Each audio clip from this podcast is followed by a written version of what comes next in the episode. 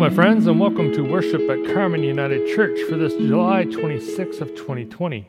I'm so glad you're able to worship with us this day. In our worship today, we continue exploring what is normal in the views of the world and in the view of God. So far, we've looked at environment and leadership and community, and today we're going to take a look at outreach and what it looks like in the early church. Now, before we begin, I just invite you to still your heart and your mind to just experience God's silence as we come together in prayer. Let us pray. Holy God, from wherever we are watching, whenever we are watching, we come to sit in your presence today. God, as we face the anxieties of the unknown, as we wonder what life is going to be like, as we wonder where we are going. Give us your peace as we worship you this day. No matter what is happening in this world, may we be reminded right now that you are always with us. We are never alone. We give you thanks and praise in the name of Jesus Christ our Lord. Amen. In our scripture reading today, we're again looking at the book of Acts as we took a look uh, as we take a look at what kind of activities the apostles undertook as missionaries and evangelists in the early church. So today we read from Acts chapter 8, verses 26 to 40. Now, an angel of the Lord said to Philip, Arise and go toward the south to the road that goes down from Jerusalem to Gaza. This is a desert place. And he rose and went, and there was a new Ethiopian, a eunuch a court official of Candace, the queen of Ethiopians, who was in charge in, in, who was in charge of all her treasure. He had come to Jerusalem to worship and was returning, seated in his chariot, and he was reading the prophet Isaiah. And the Spirit said to Philip, Go over and join this chariot. So Philip ran to him and heard him reading Isaiah the prophet and asked, do you understand what you are reading? And he said, How can I understand unless someone guides me? And he invited Philip to come and sit with him. Now, the passage of, passage of scripture that he was reading was this Like a sheep, he was led to the slaughter, and like a lamb before its shearer is silent, so he opens not his mouth. In his humiliation, justice was denied him. Who can describe his generation? For his life is taken away from the earth. And the eunuch said to Philip, About whom, I ask you, does the prophet say this? About himself or about someone else? Then Philip opened his mouth, and beginning with this scripture, he told him the good news about Jesus. And as they were going along, they came to some water. And the eunuch said, See, here is water. What prevents me from being baptized? And he commanded the chariot to stop. And they both went down into the water Philip and the eunuch, and he baptized him. And when they came up out of the water, the Spirit of the Lord carried Philip away, and the eunuch saw him no longer, and went on his way rejoicing. But Philip found himself at Azotus, and as he passed through, he preached the gospel to all the towns until he came to Caesarea. The word of the Lord. Thanks be to God. Let us pray. Lord, may the words of my mouth and the meditation of all our hearts be acceptable in your sight, you who are our rock, our strength, and our Redeemer. Amen. In our last winter in Ottawa, before we moved back to Nova Scotia so I could go back to school, uh, our church there started a new outreach program. It was called in from the cold. It was a dinner uh, for those who needed a meal. It was primarily for the homeless and the low income housing that were in the neighborhood around the church. But in reality, no one was turned away. Bev and I, we volunteered at the dinners, whether it was serving or welcoming or security or whatever it was, we were happy to help out. There are also supplies that people could take with them when they left things like clothing, socks, books, uh, a bit of food from local grocers or bakeries. It was a great success, and it still continues to this day through the winter. And some nights there's even live musical entertainment, depending on who they can get to come.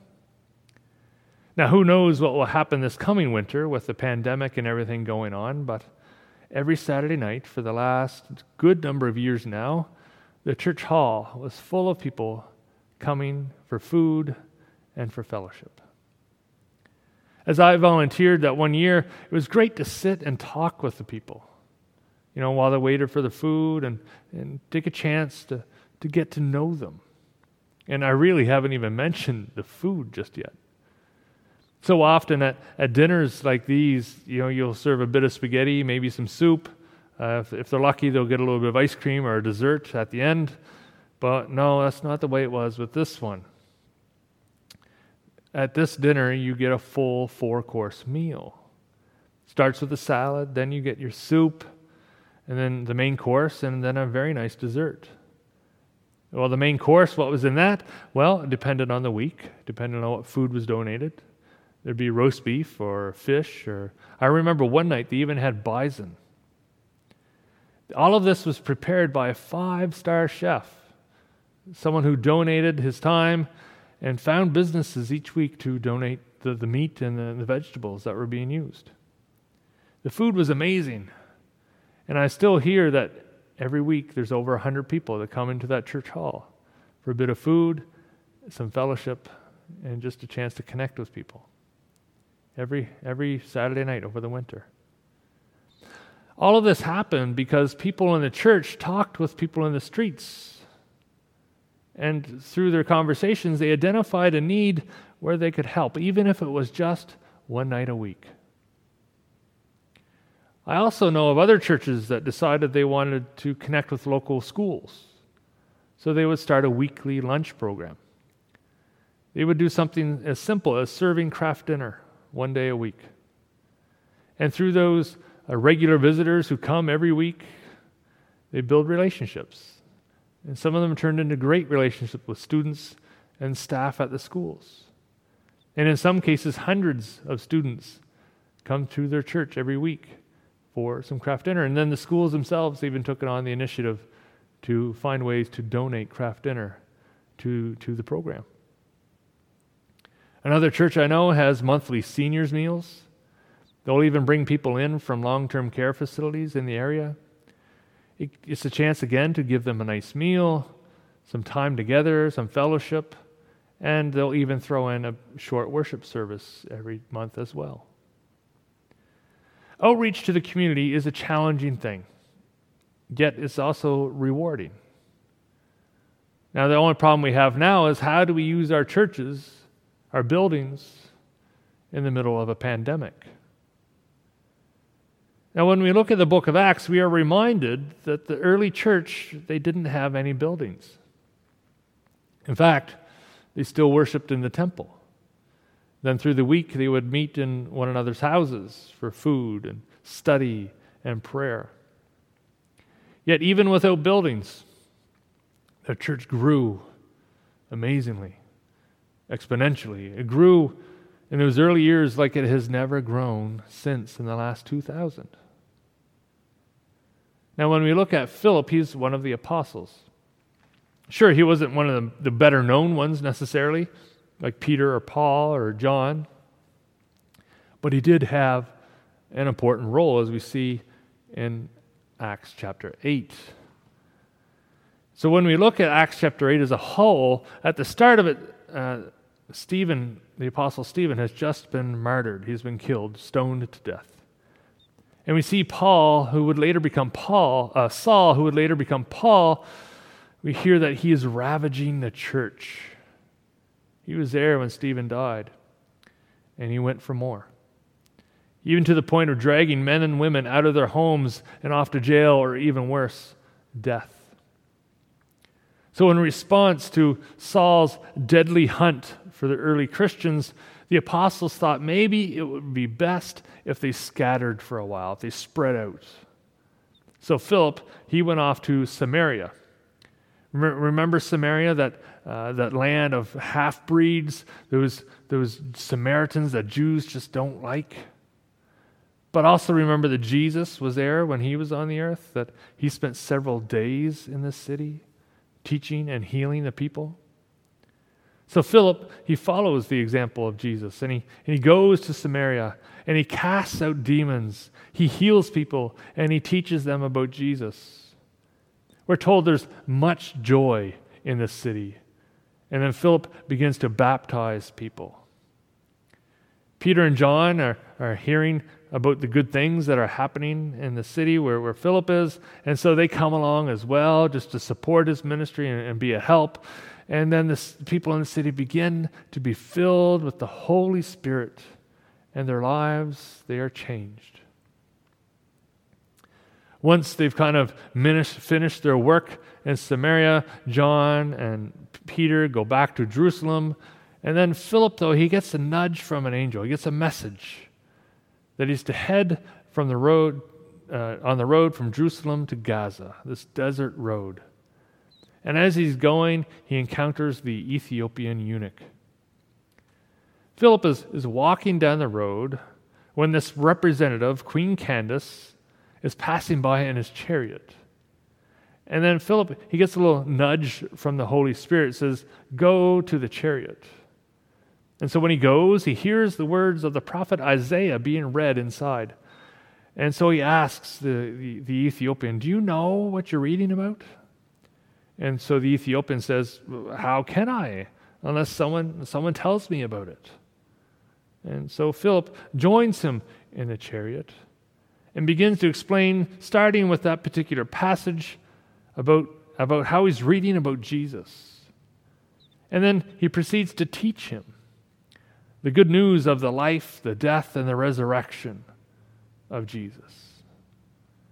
And as they're riding along, they come to a body of water. And the Ethiopian says, You know, why can't I be baptized? And Philip's like, There's no reason. So they get out of the chariot, they go down to the water, and Philip baptizes the Ethiopian in the water. And as he comes out of the water, Philip disappears. God takes him from there to another location.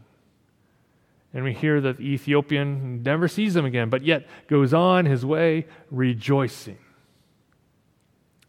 This seemingly chance encounter is considered to be the birth of the church, the early church in Africa.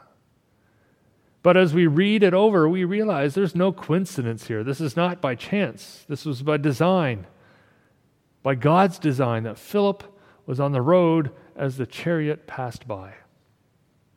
This is how the church spread. This is how it grew in those early years after his birth on Pentecost. The church, the early church, the early Christians, they didn't build buildings for people to walk into and, and encounter and find the Savior. The early church, they went out and they introduced Jesus to the people quite often moved by the Holy Spirit when they did so, which means they were able to hear from God all the time about what they were supposed to be doing. And when they heard that voice, they knew instinctively, they recognized it as being the voice of God for them. Now, what if Philip had said, That's a long, hot road from Gaza, from Jerusalem to Gaza. I really don't feel like going there today. And then he stayed in Samaria, where the work was seemingly already finished. What if Peter and John heard about the good things happening there and said, Well, Philip's got it under control? What if the, the apostles, simply meeting in one another's houses, said, This is enough. This is all we need? You know, what if they thought you know, they knew Jesus? They were saved. They had everything they needed for eternal life. So why bother anyone else? But they couldn't do that. They couldn't do it.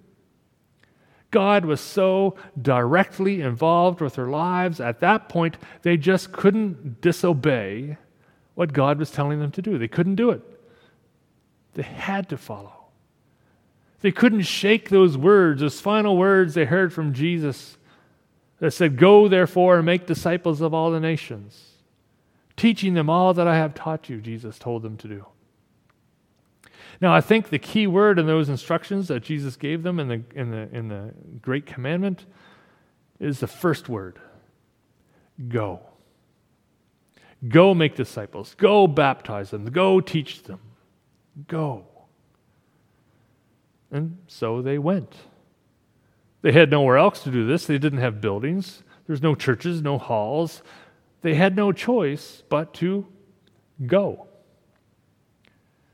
Now imagine if on Pentecost, the gathered disciples, you know, they received the Holy Spirit and then maybe they just said, This is good, and they never left the house. They never went out to teach people. They never encountered those 3,000 people that joined the church on that day. Imagine once Saul began to just ravage the church, that the apostles just decided that we'll hide here in this back room and not go anywhere. Imagine if Philip didn't go to Samaria. Imagine he didn't want to take that long, hot walk through the desert on the way to Gaza. Imagine if he chose to be shy and not run up to the chariot what would have happened? Would there still have been the early church in Africa so soon after Jesus walked on the earth? Would Saul, would Saul himself ever become an apostle if the church wasn't out there preaching the good news? Would he have never become Paul, who was a leader and encourager of so many churches across the land? Would the church even still exist at this point if they hadn't gone out and did what they did. Things may have looked quite different if the early church decided that the dozen or so of them were enough. If they decided to be greedy and keep this incredible, life changing secret to themselves, they could have easily done that. Thankfully for us, they didn't. They didn't feel this way, they didn't feel like they could do it. They knew they had an incredible story to tell. They knew God wanted them to share it. And so they did. And from there, the church was born. Church looks very different than what the apostles started 2,000 years ago today. I wonder if, if, uh, if they showed up on the earth right now, what would they think? Would they recognize the work that they began that launched all of this? Would they recognize it? We have a normal in mind when we think about the church. The problem is, I'm not sure it lines up with the normal that the apostles had in mind, that, that, that, that, they, that they launched by the inspiration of the Holy Spirit 2,000 years ago when I read about the early church and their commitment to teaching as Jesus told them to teach, and then I look at what we all do today, I'm not entirely sure it all lines up. Now, don't get me wrong. I love the church. I love the people in the church. But we've been spending this whole month looking at uh, what we see as normal, what we see as normal, versus what God puts forward as normal in Scripture. And when we look at the two, I, I, have to be honest, I'm not so sure that they line up. And we've looked at the environment, uh, we've looked at leadership, we've looked at community, and now we're looking at outreach. God's example of outreach is the early church the work being done by what we read in the New Testament, beginning with the book of Acts. We see, of, we, see Philip's uh, dedication to following God's instructions, even though he had no idea what to expect when he got there. He just knew he had to walk towards Gaza. Or we think of Paul writing and visiting churches all over the place to encourage them, to, to lead them, to guide them. So, the New Testament, beginning with the book of Acts, shows how the early church took what Jesus had taught them, and in particular, those last instructions, what that, those instructions we call the Great Commandment, and we see how they lived them out. We see that when in Matthew 28, starting at verse 19, Jesus gave them these instructions Go therefore and make disciples of all nations, baptizing them in the name of the Father, and of the Son, and of the Holy Spirit, teaching them to observe all that I have commanded you. That is the normal that Jesus expected from those who follow him.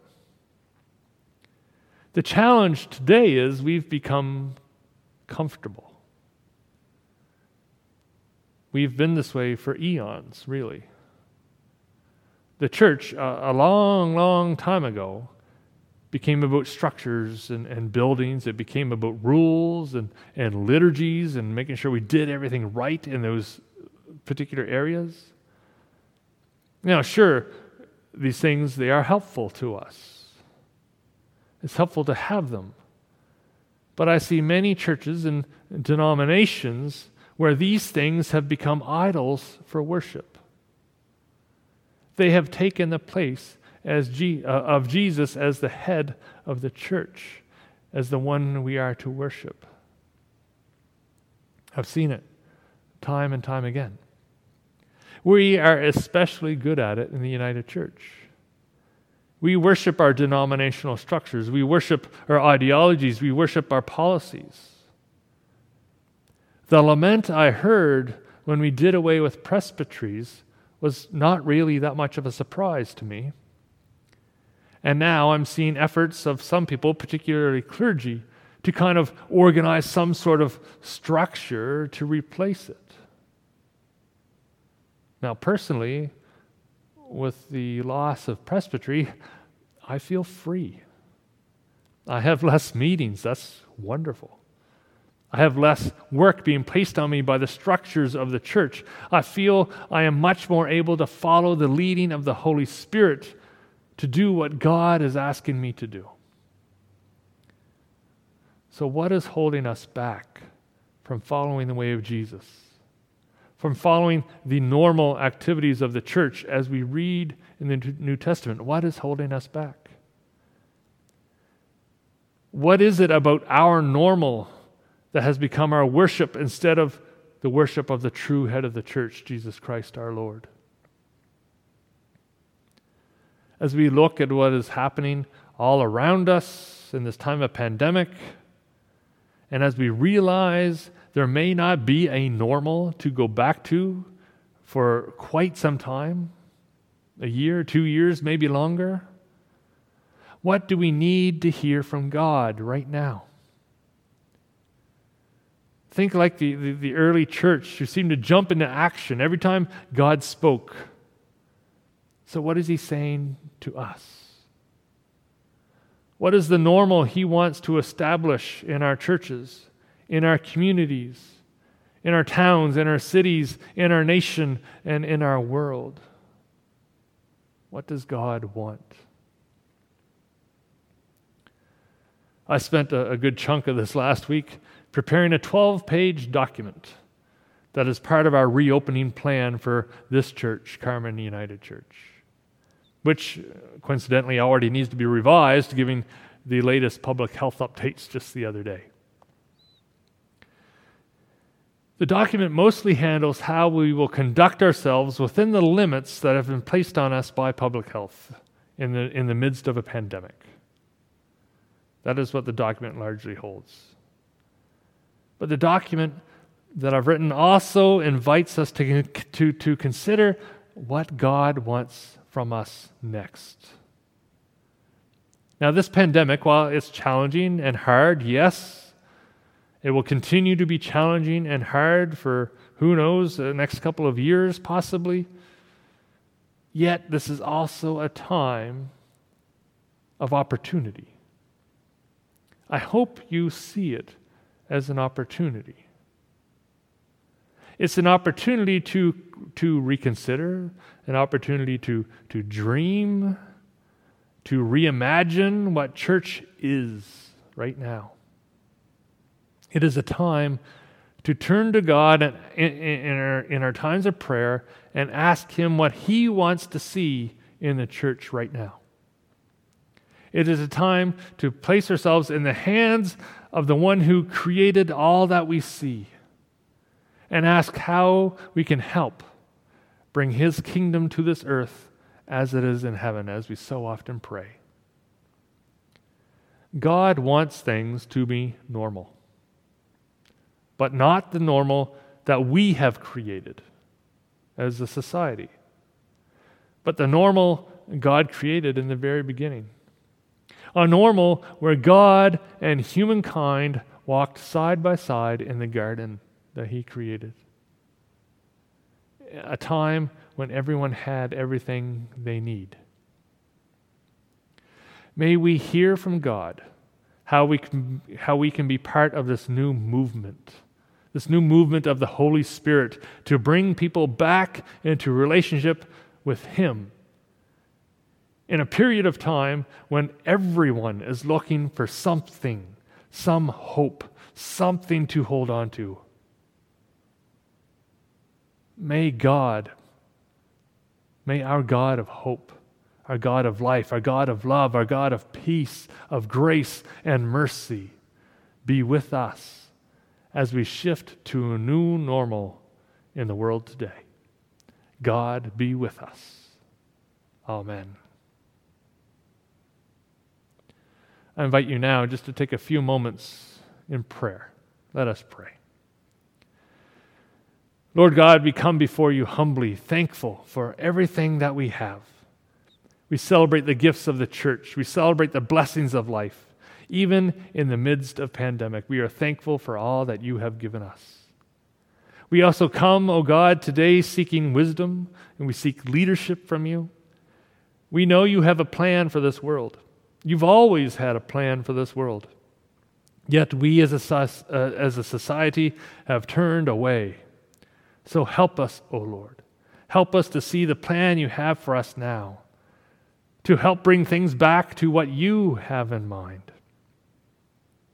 We ask you, God, to lead us in these days as we seek to be your faithful children. Lead us to the new normal you have and not the one uh, that we need to leave behind. Show us how to use the gifts, the, the skills we have to bring healing and hope to those who are around us. And Lord, we do indeed pray for those who are around us, for those who are ill, for, for those who are alone, for those who are hungry, for those who are lost, for those who are seeking, for those who are mourning, for those who are anxious, for, for those who are afraid. Lord, bless these people. Bless these people we picture in our minds when we hear these words. And give them comfort and peace. Give them your presence. Give them hope and healing, O God. Lord, we lift up all of our prayers to you. In the name of the one you sent to show us the way, Jesus Christ, our Lord and our Savior. And together we pray the prayer he taught us Our Father, who art in heaven, hallowed be thy name. Thy kingdom come, thy will be done on earth as it is in heaven. Give us this day our daily bread, and forgive us our trespasses, as we forgive those who trespass against us. And lead us not into temptation, but deliver us from evil. For thine is the kingdom, the power, and the glory, forever and ever. Amen.